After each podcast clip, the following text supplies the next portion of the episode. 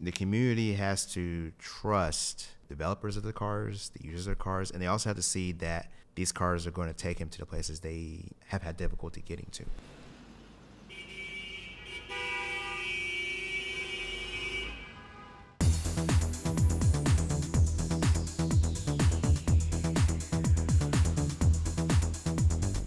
From Washington, D.C., this is The Tightrope.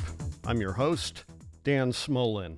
On this episode, we revisit Dr. Richard Ezike, whose earliest childhood dreams of doing meaningful work were about building beautiful buildings and cityscapes. But after earning advanced degrees in science and advocating for the environment and our urban centers, his career pivoted in a completely unexpected direction. Now Dr. Ezike leads the charge for American transportation equity to make the full range of mobility options, and in particular, autonomous vehicles, or AVs, as readily available for inner-city residents as they are for people in our more affluent suburbs. He believes that AVs will provide safer and more accessible mobility and may greatly improve the lives of inner-city residents who otherwise are deprived of quality transportation. We spoke with Dr. Ezike in June 2018. So we talked in an earlier episode about transportation equity. Mm-hmm. You were actually looking at how autonomous vehicles may be a game changer, an equity creator that could potentially help less well-served urban areas. I'm wondering, for those who aren't aware, what exactly are autonomous vehicles, mm-hmm. and how do you think this may be an option that would create equity in transportation? So autonomous vehicle is basically a car that drives by itself, and they're called driverless car. So you have companies that are building these cars that are controlled by computer, have cameras that every millisecond take an image of what's around them, and can basically navigate roadways, intersections, traffic calming circles, all these things. They can drive by themselves without the need of a driver, right? And so companies like Google, Ford, GM, Volvo, a lot car companies and tech companies are working together to build these cars. The main focus of what they talk about is safety, right? So we know that 94% of all accidents on the road are caused by human error, whether it's driving by texting, alcohol, impairment, distracted driving, and these things are causing fatalities on the roads. The number of deaths that are connected to roadway fatalities has just increased in the last 2 or 3 years. Driverless cars, we take out the driver. These cars are more careful, they're much more safe, and they will have to be much more safer, right? Now there's still debate on that, mm-hmm. There's a lot of questions we have to answer, and whether are they really safe, and what are some of the things that we need to look at to make sure that they are going to be safe.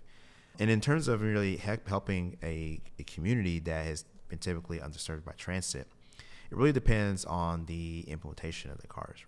So one of the things that we really encourage, I personally really encourage, is we don't want these cars to build upon the single occupancy vehicle paradigm that has kind of defined American transportation for the last 70 years. We encourage sharing. And if we can encourage sharing where we can get people out of the cars, single occupancy cars, and into carpools, multiple passenger rides, and using those cars to take people from where they are to where they need to go, and making sure that the cars are powered by clean energy, specific electric right. engines, then you're going to have a cleaner environment. You're going to have more accessible connections to people in these communities. And if you can do it in a cost-effective way that supplements public transit, not replaces it, and supplements it, yeah. that you're going to have much more options for people in these communities to get where they need to go. It's going to be cost-effective, so it's not going to be a major hit on their budgets. And they're going to be able to have a higher quality of life. How does it become cost-effective? It becomes cost-effective with sharing. So if you have more passengers in a ride, it's going to be less cost per consumer. It's going to be more cost-effective when it gets more ubiquitous. So you have more cars and more options. So people, if they want to find a car that takes them from one point to another, it's not going to take 20, 30 minutes to find the next car. If there's more cars, it's going to be less. So more, of course, more availability means lower cost. That's another way. ideally, if you can match it to what we call the first mile, last mile. So maybe as you supplement public transit, you know, which is fairly cost effective in itself right now, if you have the car going from point there needs to be picked up to either a bus stop connection or a rail connection and making that trip, then if you're able to do that at a large enough scale, or the cost scale goes down because of the size and the number of cars out there making these first mile, last mile connections, then you'll be able to get a transportation trip that can be affordable for their average user of the system. Okay, so It's not just an AV will take you from point A to point B, your origin and your destination. It could be that it's part of a broader transportation trip. Right. Yes. So it takes me to the Metro Rail stop at Franconia, and then I go into the city and terminate wherever I need to go. Right. Come back to Franconia, and it takes me back to my home or wherever I need to go. Mm-hmm. Exactly. Yeah. And it depends on also whether, where you live as well. So, a lot of people are talking about, maybe the car will take me from point A to point B. That's going to lead to a whole host of other issues, that related to sprawl and infrastructure development and all that we have to address. And because of all those extenuating factors, that could affect the overall cost of that trip, right? So I think when you're looking at, how these cars are going to impact communities, you really want to see, okay, what are the needs of the community? Is that community heavily dependent on public transit and they need that public transit option to help?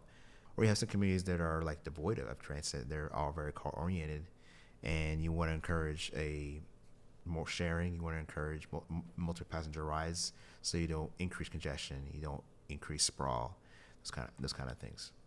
When you take the human out of this, the cab driver who doesn't want to drive to the bad neighborhood, quote unquote, will people of color accept the narrative that maybe an AV will be there when they need them and the light won't turn off? And I mean, what we've all known is that in urban areas, sometimes cabs will pass people of color. It's horrible. Yeah.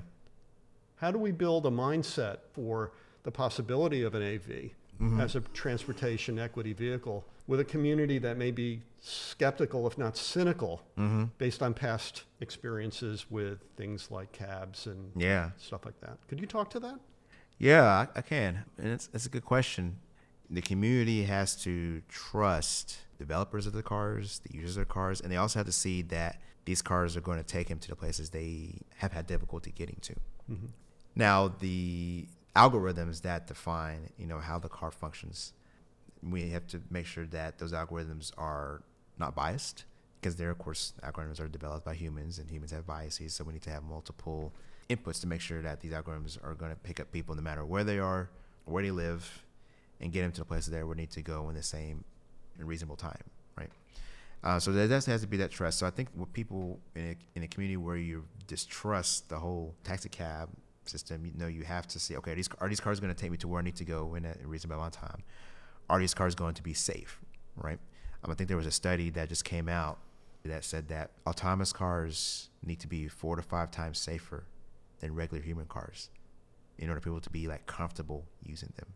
So there's that huge gap of trust, like, okay, is this car not gonna be hacked? Is this car gonna not get me in an accident? All those things have to play a role in accept the AV as a transportation option in their community.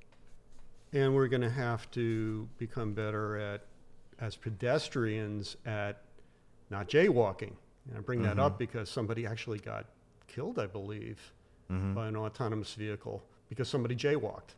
Now, I think that the AV manufacturer is probably getting a lot of PR hit, but we as pedestrians are going to have to learn better behaviors so that the transportation works properly. Would you agree? I would say we all have a role in that. It's not just pedestrians, it's definitely the software itself, right? Now, with the person that got killed, it was from the recent National Transportation Safety Board report that came out. The car did see the biker. It did see it in time, and its emergency braking system was disabled because the Uber who was running the car and who was running the car software, and Volvo was the actual car that did the emergency braking system, which usually would kick in, didn't work, and the human driver, which it's a precaution with these cars. You know, anytime you're testing them, and you have to have a human driver in the vehicle to make sure things are working. At that same time, she was looking down at the console before the, and then by the time she saw the biker, she couldn't stop, and it hit her. So we all have a role to play in developing a safer transportation system. We don't want to place blame on pedestrians, place blame on the drivers, place blame on the cars. You know, we all have a role to play in making sure that we have a safer transportation system, that we're following the rules, that we're walking where we need to walk, that the cars are driving in a way that makes sure that they take into account pedestrians. And because, you know, the car's bigger than pedestrian, right? It's got to be the one that's more defensive, right? I think so. We all, I think, have a role to play in developing a safer system for all of us, so these fatalities don't happen. I wonder if another barrier is going to be a national security aspect, which is how hackable are these technologies? How do we have to imagine the worst in order to make sure it doesn't happen? Mm-hmm. Any thoughts on that? No, that's a legitimate concern. You're seeing that a lot of the safety advocates who feel that these cars are developing way too fast, or they don't feel that the companies are incorporating the cybersecurity aspect. So it's going to be on the responsibility of the companies that are developing the software, through open sharing of data, through testing, making sure that the people who can evaluate the security of the software that powers these cars, we all need to be in the conversation. You know, there can't be any hidden information or any hidden knowledge that the people who can make these decisions about are these cars safe, they need to know everything, right? So I personally encourage open data sharing. You know, okay, if a car all of a sudden makes a wrong turn, you know, and the person's not driving it, why is that the case? That needs to be shared with the people who can answer that question. They need to be shared with the people who are potentially could buy that car in the future. That needs to be shared with the, you know, if we do have a sharing economy, like the companies that are going to own these cars, because you need to establish consumer trust. As I mentioned that study earlier, 4 to 5 times more safe. There's a lot that has to happen. And if the consumer doesn't feel like the security of these cars is to the point where they're comfortable, they're not going to buy them, they're not going to ride in them. The companies who are developing the software need to be open with the experts and the general community about how are they addressing cybersecurity. You mentioned Ford Motor Company before. Yeah, there's one of the many companies that are investing in this technology. I have this vision that Motor Company is going to drop off of their brand. It's going to be Ford, and that it's not going to be about cars and F-150 trucks, but it's going to be about a meta value of mobility, whatever that means. Right. Do we need to start using that word more? You know, it's interesting you say that, Dan, because there are discussions within some of these, you know, companies about changing from a traditional auto company to a mobility company, right? So the term that's thrown around a lot is mobility as a service. So these companies are going to start putting more of their resources into developing systems that encourage autonomous vehicle sharing. GM already has something like that called Maven, where they they purchase the cars, and then people use them to share. Like, so you get in a Maven car, it takes you ride in other passengers, it takes you where you need to go. They're looking to build more electric cars. They're looking to build more hybrid cars. Looking to partner with companies like Lyft and Uber and Via to invest in these sharing services. So they're looking not just to make cars. They're looking at how transportation is changing, and they're looking to get into those different spaces so they can stay ahead of the curve. You know, many years ago, I was in the advertising business, and we had an international air carrier as a client. Mm-hmm. And every discussion was about load factor. How do we get as many people seated in that aircraft so that it positively impacts our return on investment? Mm-hmm. And I think about that because I wonder if the whole idea of load factor is becoming antiquated. We have a bus that goes out, it has 44 seats, maybe more, maybe less, and routes are probably determined upon load factor. How much usage can we develop out of that vehicle so that more people are using it and not less? Mm-hmm. Is the idea of mobility going to change load factor? And in doing so, are we going to have freedom to develop vehicles that address a particular community's need, whether it be large or small or hard to get to or easy to get to. Any thoughts on that? It's a good question. I think the way we look at how we transport people and how many we transport at a time is there's going to be some changes. But I think we always want to also be aware that the more people you can move in a short amount of time in less vehicles, the better, right? That's multiple users that you're taking out of this single car that you get from point A to point B, and it makes the transportation system much more effective, right? It can be easy that with the address of autonomous vehicles, you can see, okay, well, we can have more people in their own car. Their what they call the value of time is increased because now they don't have to drive. They can do other things, theoretically. Listen to the Tightrope podcast, we hope. Yeah, that too. And so that could change the way we look at how we move people and how many we should move at a time. But that, I think, as I mentioned, also leads to other consequences, increased congestion, increased sprawl. So the natural inclination is to, let's just have more cars that, have one or two or three people, but you still have that many people, that a certain city has this many people to move, and the infrastructure is not going to change that much because it's quite expensive to build, right? So I would say that although that paradigm could change in terms of how we look at what it means to move people, there's still a lot of the current paradigm that I think we need to keep. I bring up the idea because I lived in a city, New Haven, Connecticut, that historically had trolley cars.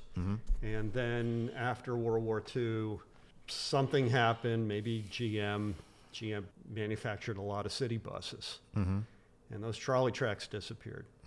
And they had to get people on that bus. But the bus was of a certain size. I guess where I'm going with this is this going to give us opportunities to modify the transportation vehicle?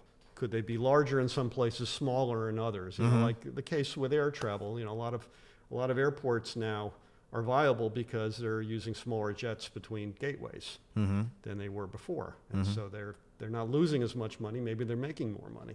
Can the same principle be applied? I mean, are we going to have flexibility? Or is the consumer going to be able to have a voice in this to say, I'm willing to ride with other people because that makes sense, and I get the values of it. But let's say I live in a less well-served community and it's got strange roads or it's got bad weather. Will transportation equity actually create opportunities for everybody along the production chain to create vehicles that are better prescribed to the needs of particular communities? I think so. If the conversation is established at the beginning in the design, the planning of the vehicles, the implementation, the policy, all the steps in terms of making a car, making a bus, car, whatever, transportation mode, developing it, using it, that entire ecosystem. There has to be a focus on equity as a concern. Who we're making this vehicle for? Where is it going to be used? Where is it going to? How is it going to pick up people?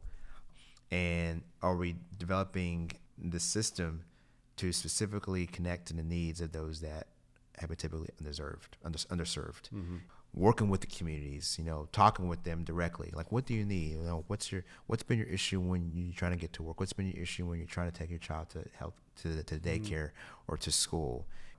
And I think it's not just the cars themselves, but it's also the system as a whole. So as I mentioned, the cars, autonomous vehicles play a role, right? But we have to make sure that we're looking at an entire transportation system. Let's not beget safe sidewalks. Let's not beget clearly defined crosswalks. Right. Let's not beget adequate public transit that is likely more cost effective for that community, members of that community. This all needs to be a system wide thought process that looks at all the things such as cost, time, access, time to destinations, and making sure that, again, everybody, no matter where they live or what they look like, has access and get to where they need to go within a reasonable amount of time. I think AVs could play a role in that if they're implemented in the right way. Right. But all those other things I mentioned need to play a part too. So I have two questions to ask you. The first has to do with Congress. we can't avoid Congress. It's still a huge source of funding. Mm-hmm. And from a transportation standpoint, I mean, we're paying a lot of taxes that really the benefit should go to the most important transportation projects. So mm-hmm. I want to ask you a question, you know, given your familiarity with the CBC and really how transportation is used, how transportation is viewed at the federal level. Mm-hmm. If you had an opportunity to address, let's say, the U.S. House Transportation and Infrastructure Committee uh-huh. about the essential benefits of AVs, how would you frame it in a way that perhaps a member of Congress could best appreciate? Right, and there's been discussions about that. I mean, I'll just solicit a caveat. I mean, the House passed a bill, I think last year. The Senate is still debating on it. It's called the AV START Act, mm-hmm. AV START Act, and so there's already a lot of discussions in this space. Mm-hmm. Now, as addressing the committee, I would say that one of the things that they need to focus on is safety standards, right? You know, if you're going to develop legislation that is going to encourage the development of these cars on the roads, you need to make sure that they're safe, right? You need to make sure that the standards that define what safety means are rooted in science and rooted in research. Mm-hmm. They're also, they have input from all advocates. Right now, a lot of the people who are researching these bills think that a lot of the push is coming from the companies. There needs to be the communities themselves. There needs to be the safety experts. There needs to be the cybersecurity experts. Mm-hmm. They all need to be in the room, right? Making this, taking part in this discussion. So that's the first thing I would mention. And then the second mm-hmm. thing is allowing, because transportation is a very local issue, right? I mean, we have, yes. If we get funded federally, right? And the federal funding funnels to the states, and state DOTs dole it out to different projects, right? Mm-hmm. With autonomous vehicles, I think you're gonna have to change the way you look at that relationship, right? Mm. This is a very local issue. The streets in the cities are very different depending on, you know, where you are. Right. So having more local control in terms of how these AVs are implemented, yeah, and where they go and how are they used, I think is something that I would push for. It shouldn't be more of a top-down focus. It should be more of a bottom-up, right? Bottom-up. Right, and the company should be able to work with the city specifically to say, okay, we want to do testing on our roads. You need to be able to, you know, provide this. You need to be able to guarantee a certain safety factor, or, you know, we want you to test in these specific areas, and then when we feel like we're comfortable, we'll expand. The cities need to have, I mean, cities and municipalities need to have more control. Yes. And say so in how these vehicles are implemented.